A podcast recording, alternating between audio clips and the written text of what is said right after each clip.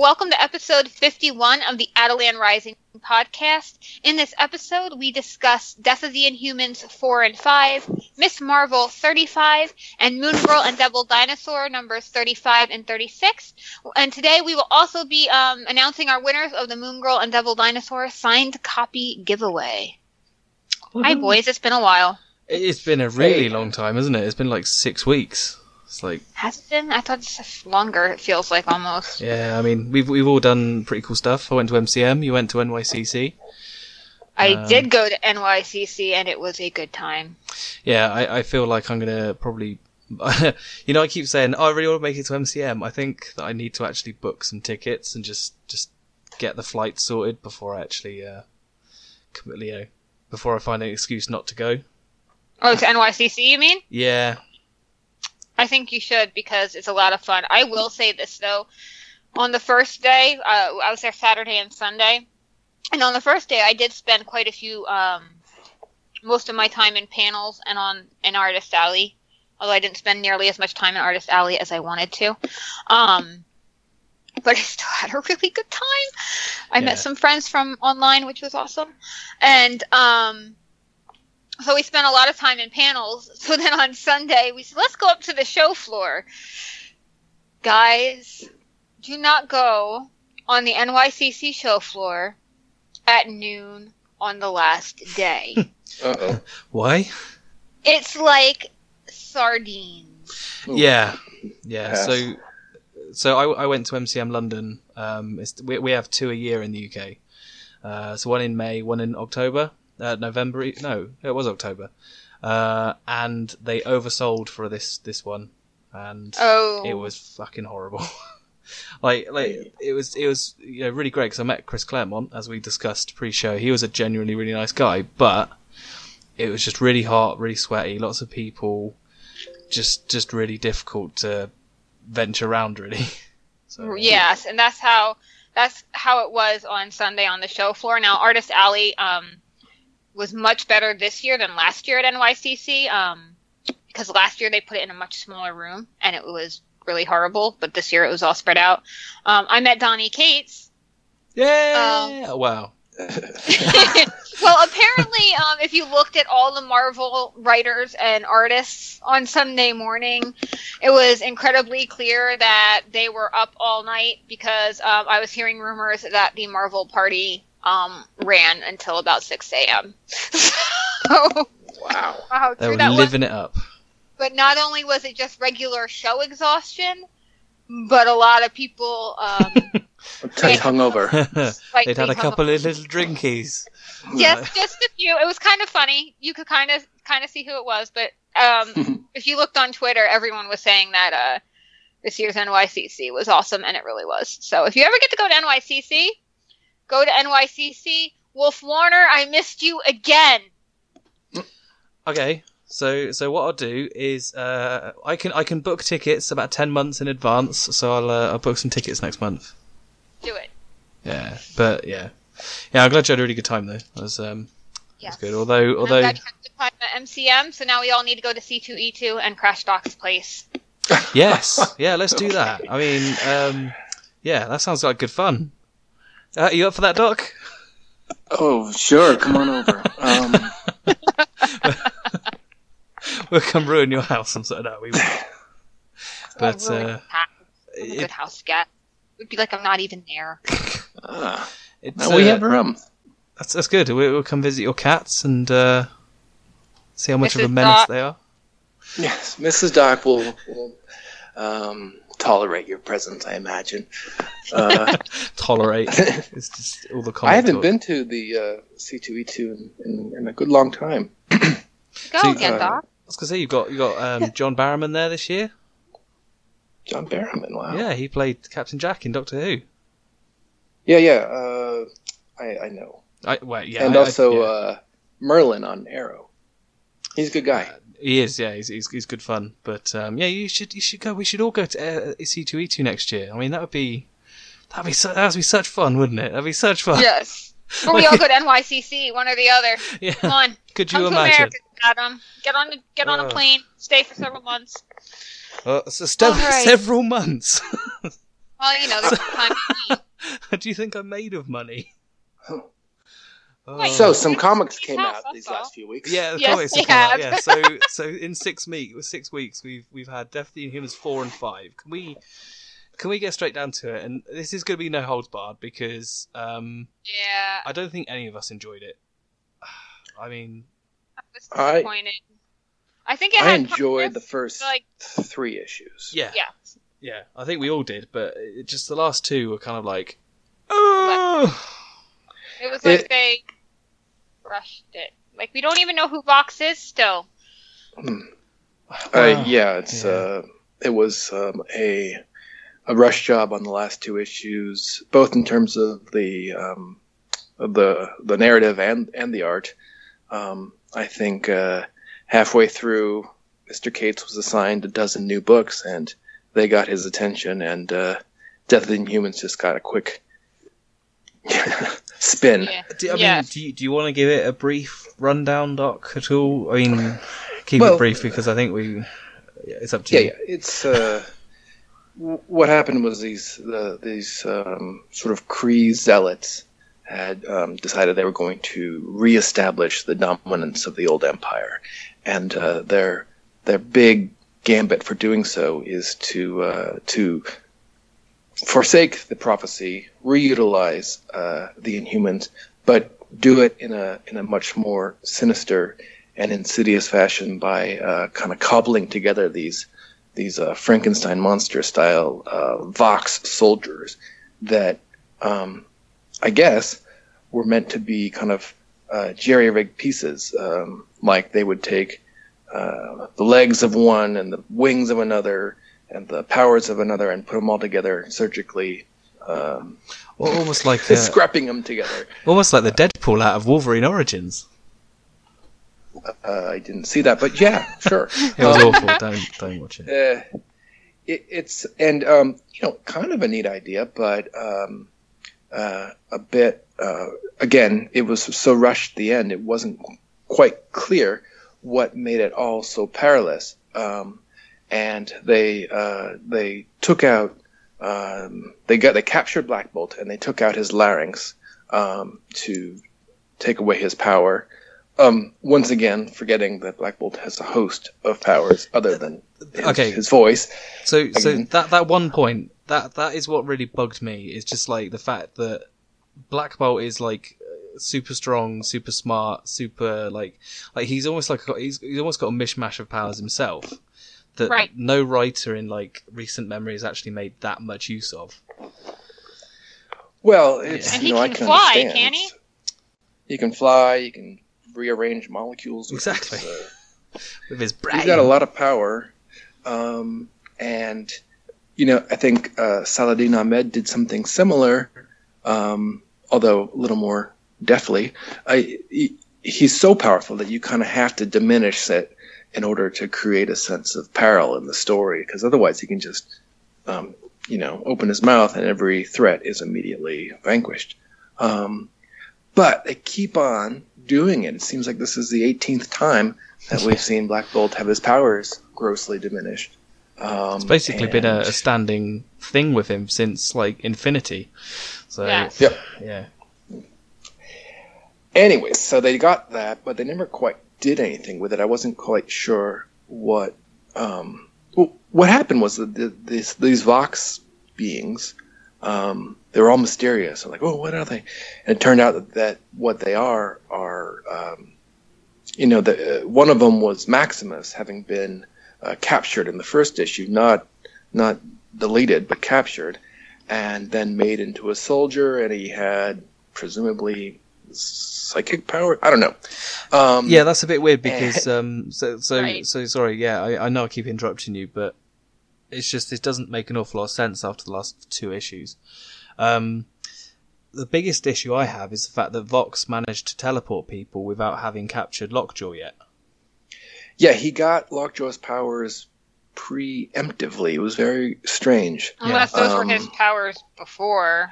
I suppose there could have been another Inhuman with teleportation powers. Yeah, but it seemed to be kind of the crux of the story was that Vox looked like he was using vocal power. I mean, his name was Vox, which means sound in Latin. And it was actually kind of a head fake that he was actually teleporting his victims when he opened his mouth or whatever. And so we have to imagine that there was some other Inhuman they captured who was the original Vox who had teleportation powers.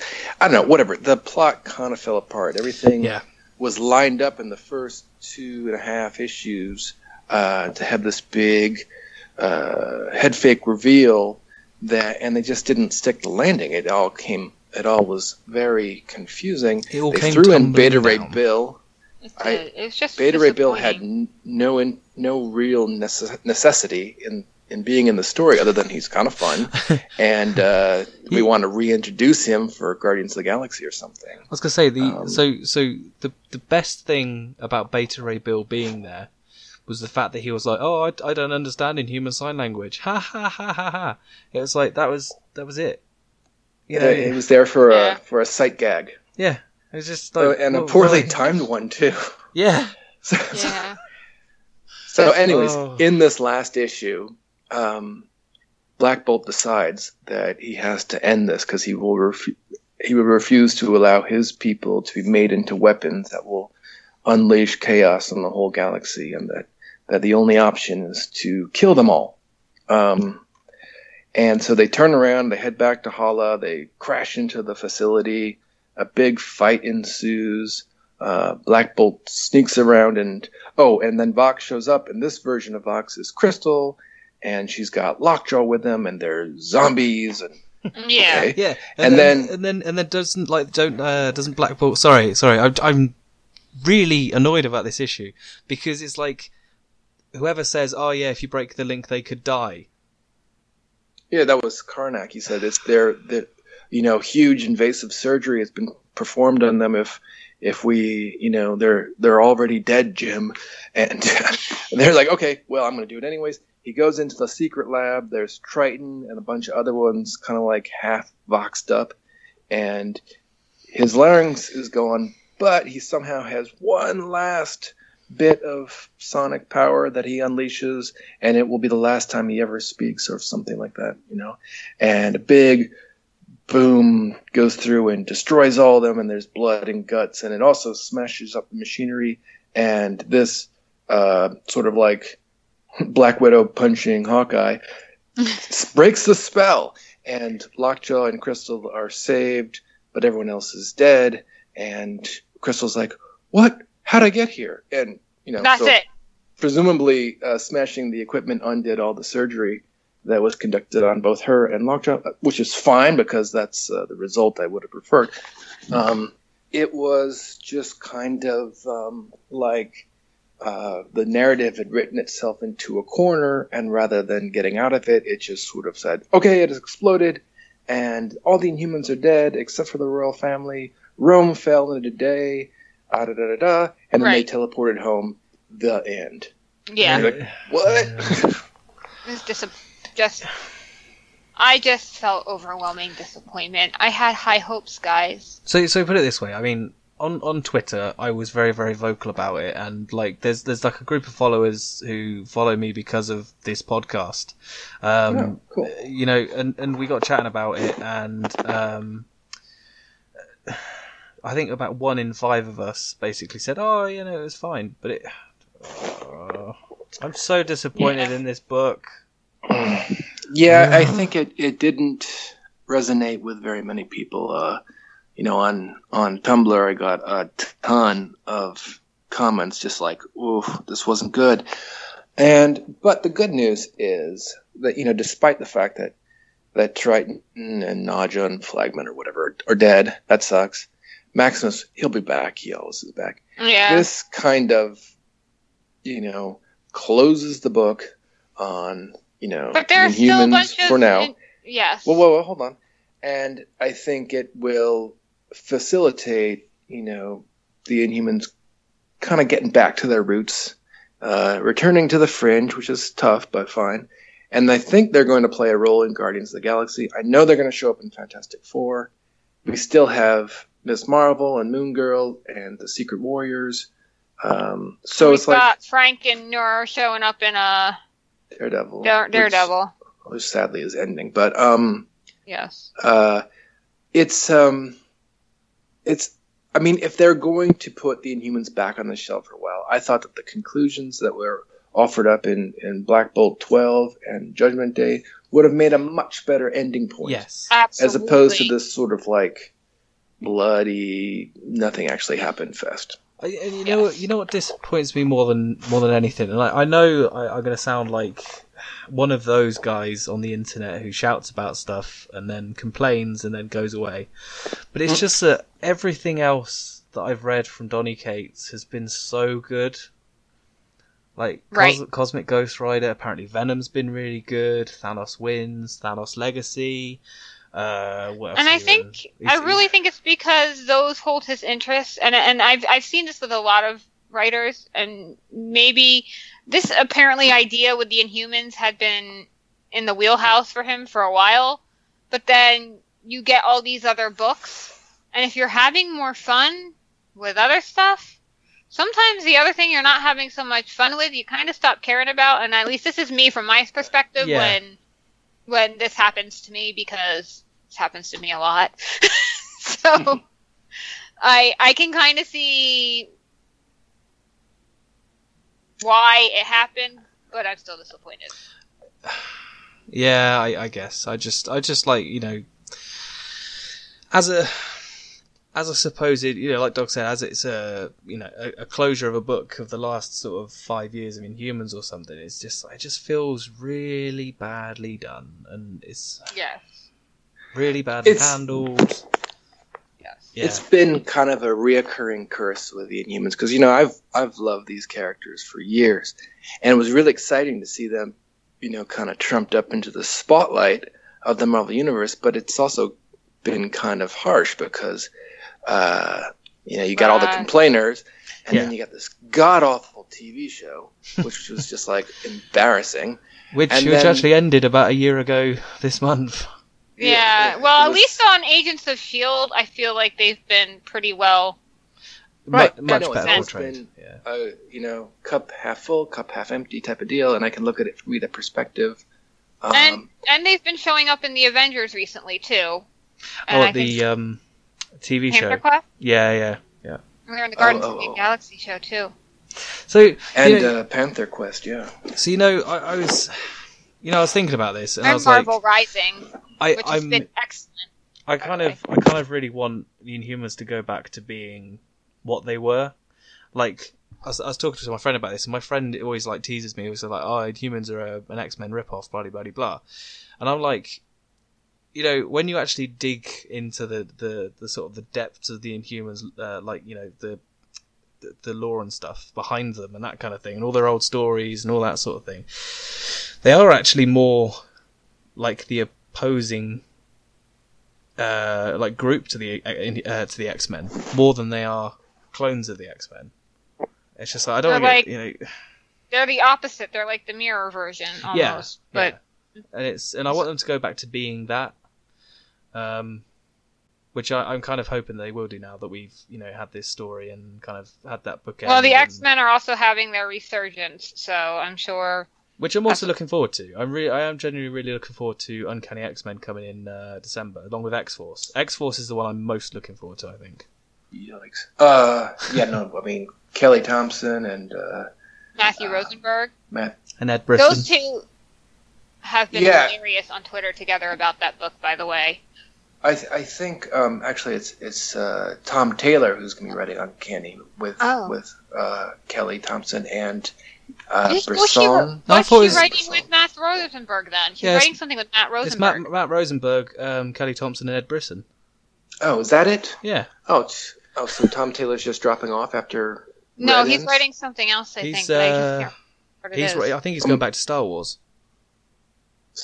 Star Wars? Yeah. Okay, well, cool beans. I think that it's. I mean, I love the X-Men, so it's. I'm good with it. Yeah. And I think that among the new humans who were introduced, we're still getting pretty much the best of the bunch with Miss Marvel, Moon Girl, Quake and Inferno. I mean, I loved Nadja and Iso and Frank, but you know, if Frank. if they fade into the background, I'll be okay. I mean, I would prefer them to be able to fade in the background and be utilized later on, as opposed to killed off, you know, for shock value. Right. Sucks. But if you look at the preview for this upcoming week's Miss Marvel, it's shown that New Attilan is still alive and well in the Hudson, you know, kicking it. So nothing has really been done. Right. Triton's dead. It's Inhumans, the death of Triton. Right. the comic that follows the TV show. Yes. Poor Triton. It really, yeah. His fish stick never gets the good end of the stick. It's the worst. Yeah, I need to stop thinking about this, because I do just. So, let's move on. We had some great comics that we talked about. Yeah. Before we go right into Miss Marvel, I should note that the trade paperback for Marvel Rising: Secret Warriors came out this last week as well. It's only $7.40. Oh, is it $7.99 on Kindle? Wait, what? It's really inexpensive, so get it, guys. $7.99. Yes, yeah, it's less than any other paperback. It was like $4.99 an issue. What? Right? Yeah, well, it's wow. Promotional price. Get it while you can, folks, because you will not be disappointed. Marvel Rising is just a joy. So, yeah, I've already ordered copies for my nieces and nephews. So they'll be arriving in time for Hanukkah. A good purchase. Yes, we will fully endorse Marvel Rising to our graves. An excellent palate cleanser after Death of the Inhumans, too. Right. So, Miss Marvel number 35. Doc, you want to lead us off? Wow, this was the conclusion of the Shocker story. I forget what it's actually the name of the arc. The Ratio. The Ratio. So, what a fun story. So what's happened is the Shocker, who is this sort of third-rate Spider-Man villain, has big ideas that he wants to up his game. He wants to up his status. So he goes across the river to Jersey City and starts tinkering around. He makes his own hideout and starts developing machines. And one of the machines he makes, he kind of happens upon accidentally creating a wormhole, a breach in the space-time continuum or something like that. A big metastasizing wormhole. Right. I can't say it. Yeah, I can't say it. In so doing, he's disrupted Miss Marvel's powers. And Kamala and Bruno had been tinkering around with trying to figure out the upper limits of her powers, how her powers work, etc. And they think they've done something wrong, that they've caused her powers to go all a flitter. Haywire? Yeah, haywire, exactly. But it's actually been this machine that the Shocker has created that's done it. And in so doing, it is explained that when Miss Marvel embiggens or shrinks or gets bigger or uses her fist to get bigger, what she's doing is she's borrowing and depositing mass from her other selves across the multiverse timeline. All right, so let that one sink in. Yeah, that is, yeah. It's really weird to think about, isn't it? Like, 'cause it's so are her other selves doing the same things to her? Well, yeah, like, presumably. That's what I was thinking, because surely if one person is borrowing mass, then yeah, well, it's so spread out amongst thousands and thousands of counterparts that it's kind of like taking one penny from everyone's bank account. No one will notice it. Right. But together it's billions of dollars. Yeah. So she's, you know, when they use each Kamala version uses her power, what she's doing is she's taking or depositing tiny bits of mass across a great number of other selves. And it's kind of a cool idea. I mean, this is the science that can exist in comic books and nowhere else. But I'm not gonna pretend I know what's up. But and it's just cool. So we find out that's how her powers work, and she gets sucked into this neither realm between realities where she meets Singularity? Singularity, who's so much fun. This is a character from A Force. And if you haven't read A Force, get on it. You won't be disappointed. So Singularity's there. She's totally adorable. She knows Miss Marvel from an Otherworld counterpart. But Miss Marvel doesn't know her. Battleworld, right. And she helps her get back to reality on multiple occasions. Eventually... Bruno is able to, you know, he has his own issues to deal with. He's in love with Miss Marvel, but not sure how to express it. And he knows that his health is failing with the accident he had, and the contraption that allows him to move freely is only a temporary stopgap, and that he has to deal with a future in which he may be immobilized or forced to live in a wheelchair. And he's contending with this stuff, but at the same time, he needs to save the day. And he gets his way into the Shocker's lair, and with the assistance of a hologram of Professor X, manages to shut the wormhole down. And then Singularity helps rescue Kamala from I don't know, being outside of time. The Shocker gets kicked into another wormhole, and he ends up being deposited into a dumpster right in front of Spider Man, who's like, "Sup, Brooklyn." It had to be Brooklyn. And all is well. Hey, buddy. Yeah, I mean, I'm so glad you, Willow Wilson, brought Singularity back. Can I just say that, because I loved her in A Force, and I think she wrote that with Marguerite Bennett. Yeah. And then Kelly Thompson took over the book, but I just love Singularity. She's so much fun. She's super cute. She is. And it's great. Innocent and fun. And this whole arc was just fun and thoughtful, and really everything that we were kind of kvetching about Death of the Inhumans not being it. It didn't take itself too seriously, but at the same time it provided a really intellectually stimulating read. The character development, even the Shocker got cool character development. Yeah, damn. Finding out how Miss Marvel's powers work was just a riot. Just so much fun. Yes. Yeah. Again, with the arc that starts next week, which I think will have a delay in the middle, we'll further explore Miss Marvel, how her powers work, and why it was that she met some guy from either her past or her future who knew her. It might have been one of her distant relatives who possibly connects her to the Inhumans. We'll find out. Looking very cool. I was about to say, It's not that guy that was in the issue, like last issue, was it? Yeah, he's sort of has clothes on that makes it look like he's from maybe the 12th century or something. Yeah. Yeah, she met him, and then Singularity's like, no, we can't be here. Right. Time stream stuff. Right. I do genuinely love this book, and I really wish I'd read it after I'd read the other book. The other book is going to be called now. Yeah, the book that shall not be named. But yeah, I love this book, and I continue to buy it, and I continue to get really just happy by it. It just gives you that feeling, just like, this is a good book. Yes. When you get the book that you look forward to every month, you're like, oh, Miss Marvel's coming out this week, and you get excited to go to your store and pick it up. Yeah. That's awesome, and that should be every book you read. Yeah, and I think that, I was talking to the same friend who always teases me about Inhumans, and he loves Miss Marvel for that reason.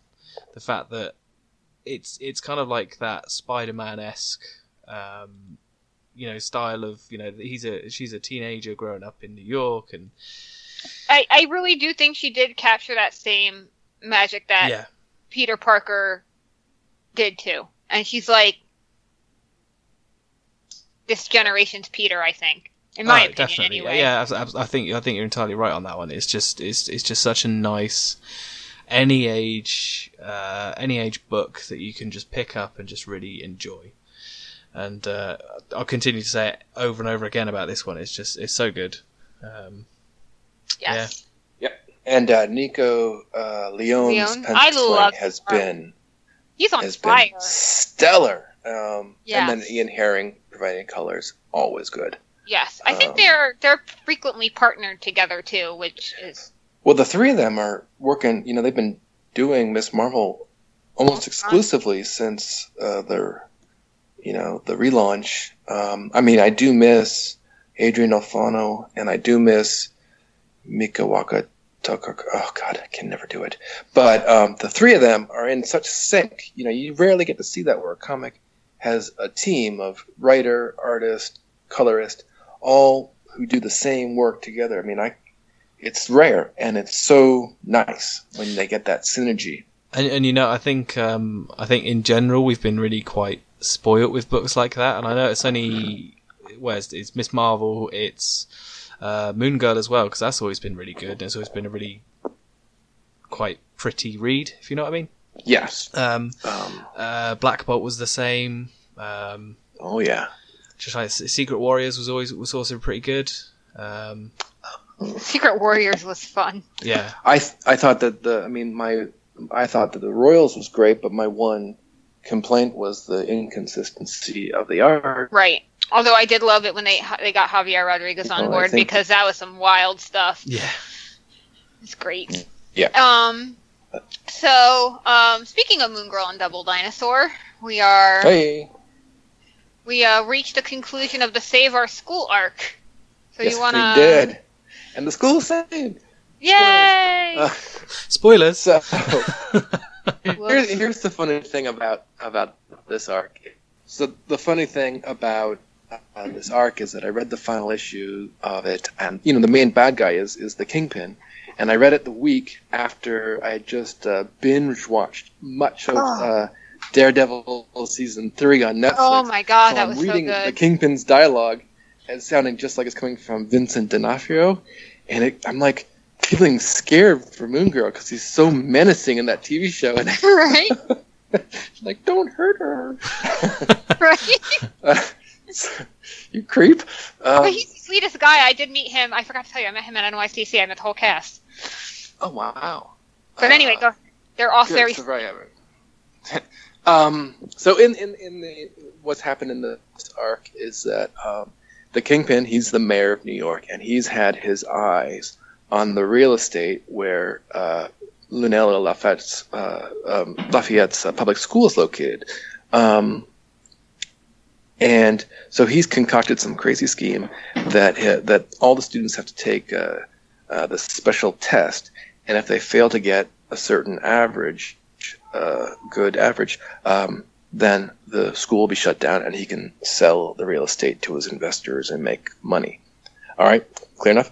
Yes. But he has his adoptive daughter, Princess, enroll in the school to kind of suss it out and make sure that the plan will follow through fine.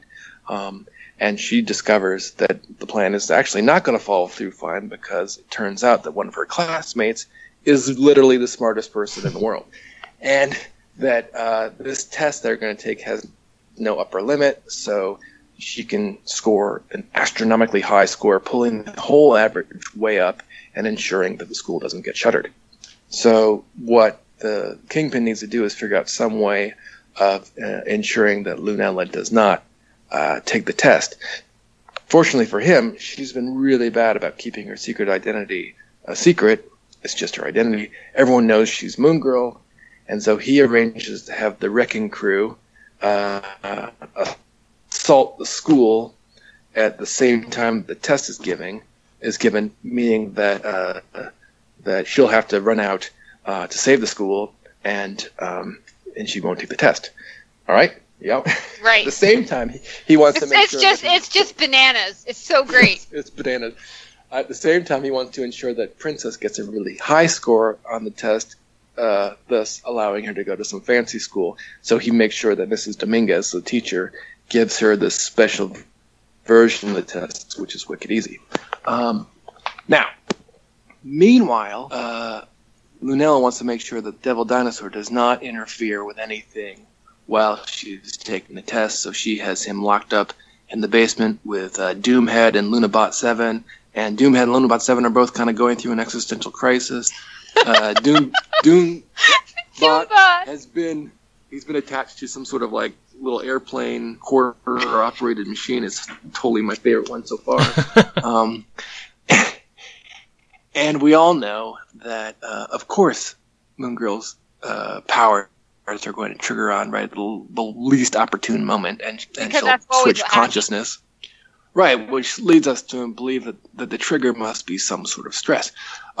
Anyways, she goes, she sits down to take the test, and the moment she does, her powers trigger on, and her mind goes into Devil Dinosaur's body, and Devil Dinosaur's mind goes into her body, and great. But at least Devil Dinosaur in Lunella's body this time didn't, flip out. It, tried to control itself. Right. Devil Dinosaur's learning. He's learning. He's getting there. Moonbot 7 releases Devil Dinosaur, sensing that something is wrong, and she lumbers on over to the school, not quite sure what she hopes to achieve by doing so. But in so doing, she runs into the Wrecking Crew just as they're about to start their wrecking of the school. Oh, yeah, they've also got a dinosaur of their own because Princess wanted a dinosaur. Who doesn't want a dinosaur? I don't. I do. Where? Okay. Just get an alligator. That sounds really dangerous. Or chicken. Yeah. Chickens are evil. They're only good when they're on my plate cooked in a meal. Ooh.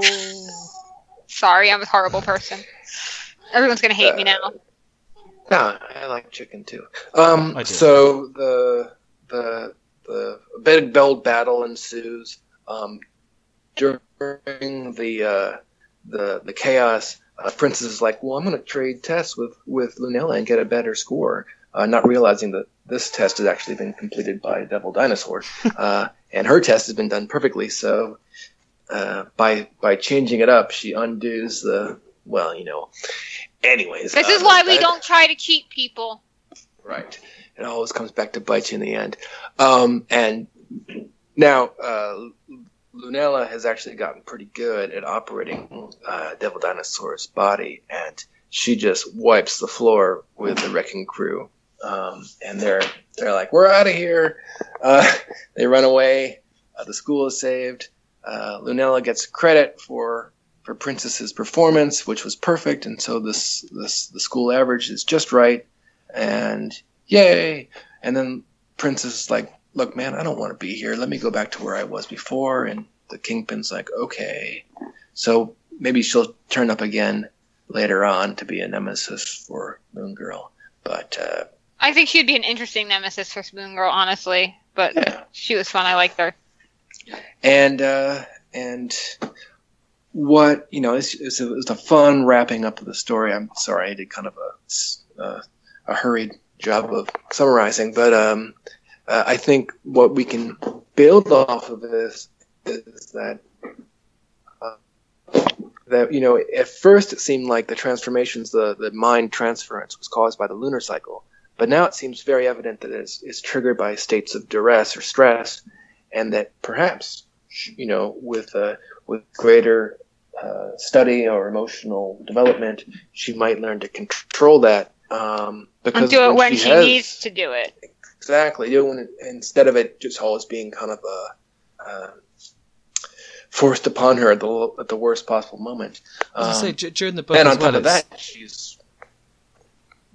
Sorry, I was about to say, it's also been... it's kind of like... It's always been secondary to the book. Like, her power hasn't really come across that much, has it? I don't think, since this book started. Well... She's always looked at it as not her power, but her curse, something that she wants to get rid of. Whereas her saving the day in this issue actually required her to use her powers, because I think that's the first time too. Her brain inside of the brawn of Devil Dinosaur made for a combatant that, the Wrecking Crew aren't slouches. They used to take on Thor, and she totally knocked them the next week. She's super powerful and capable when she uses her power, and when she starts looking at as an asset as opposed to a curse, she's going to be a force of nature. Yes, yeah, literally. Yes. Although, but It was... Moon Girl and Devil Dinosaur really never disappoints. Much like Miss Marvel, it's always a joy to read and a lot of fun. And it might be a book that's geared towards kids, but I love it. The only thing that disappoints you is... They say that they have activity pages, but it's just a black and white image saying, hey, color it in. I want real activity pages. I want a maze and a word search. You know. All right, Marvel, Brandon Montclair. Get on it. Give Doc his activity page with the crossword puzzle and the word search and the connect the dots. Can you not like go into a dollar store and buy those books for like $1? Yeah, but it's not Moon Girl. Well, no, but I mean, like... It's like almost Arthur or something. You know? I'm not interested in Arthur. I do love the coloring pages, though, because it is Natasha Bustos's. What Marvel needs to do, and guys, if you're listening, and I really think you need to do this, take those coloring pages that you colored in the comic and send them to Marvel, because I want a letters page with all these pages colored in. I want to see what everyone comes up with and how wild it is. So send your coloring pages to Marvel. An aside sort of thing, obviously, because that's what I do. It's onto Marvel at Marvel.com, I do believe. Yeah. By the way, but it's Mondo. I bought I bought the Civil War coloring book, and you know the kind of like the. One of the main covers for one of the issues, I can't remember which one it was, where you've got like Captain America down the middle, and then you've got Wolverine on one side, Iron Man on the other, Daredevil one side, and so I basically decided to start filling them in, colouring them in alternate suits, if you know what I mean. So like Iron Man's got his black and gold suit, Daredevil's in his black suit. I'm trying to think who else I've coloured in actually. Wolverine is in his brown suit, not his yellow suit. So, that's cool. So yes, let's see what you guys come up with. Send them all to Marvel, because I'm sure Marvel wants to see it too. Although they got that really neat interview in the back this time around too on their letters page, which is pretty cool. Great interview. It was a great interview. So speaking of Moon Girl and Devil Dinosaur, dun dun dun. And the winners of our giveaway. We've done 50 episodes since 2016. Not too shabby. And we have winners. So the winner, we picked two. The first winner we named is going to get the signed copy of Moon Girl and Devil Dinosaur Collected Edition Fantastic Three. It is signed by Brandon Montclair. And the winner is at Hammer of Thor 84 on Twitter. If you could direct message us on Twitter, we'll get that out to you as soon as we can for the signed copy. To be fair, I think we can direct message them. It's fine. Look for a direct message from us if you don't beat us first. And then our second copy, that is the unsigned copy, will be going to @SpiderLady13. So you'll be getting that. I think Adam is sending out the unsigned copy, and I will be sending out the signed copy. Yeah. We'll be in touch with both of you to get your mailing information.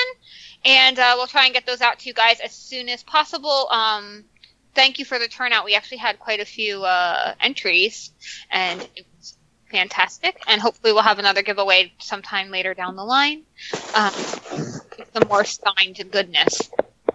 Yeah, I mean, hopefully you'll enjoy the books as much as we had, because they have been really good. Yeah. Right. Congratulations. Thank you for listening.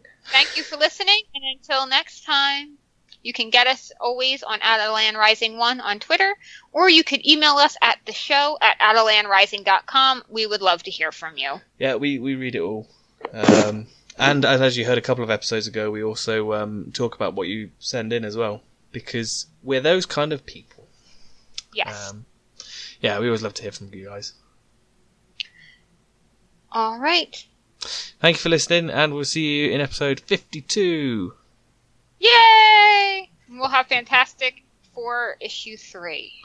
We will. And Miss Marvel 36. Yeah. Ooh, heck yes! All right. And hopefully Karnak will have made his appearance in. Will he be in Marvel Knights by then? Maybe, I don't know.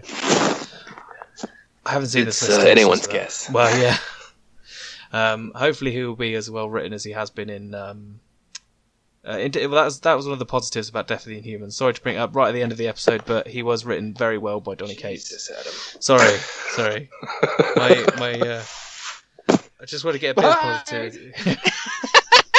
Goodbye. Bye.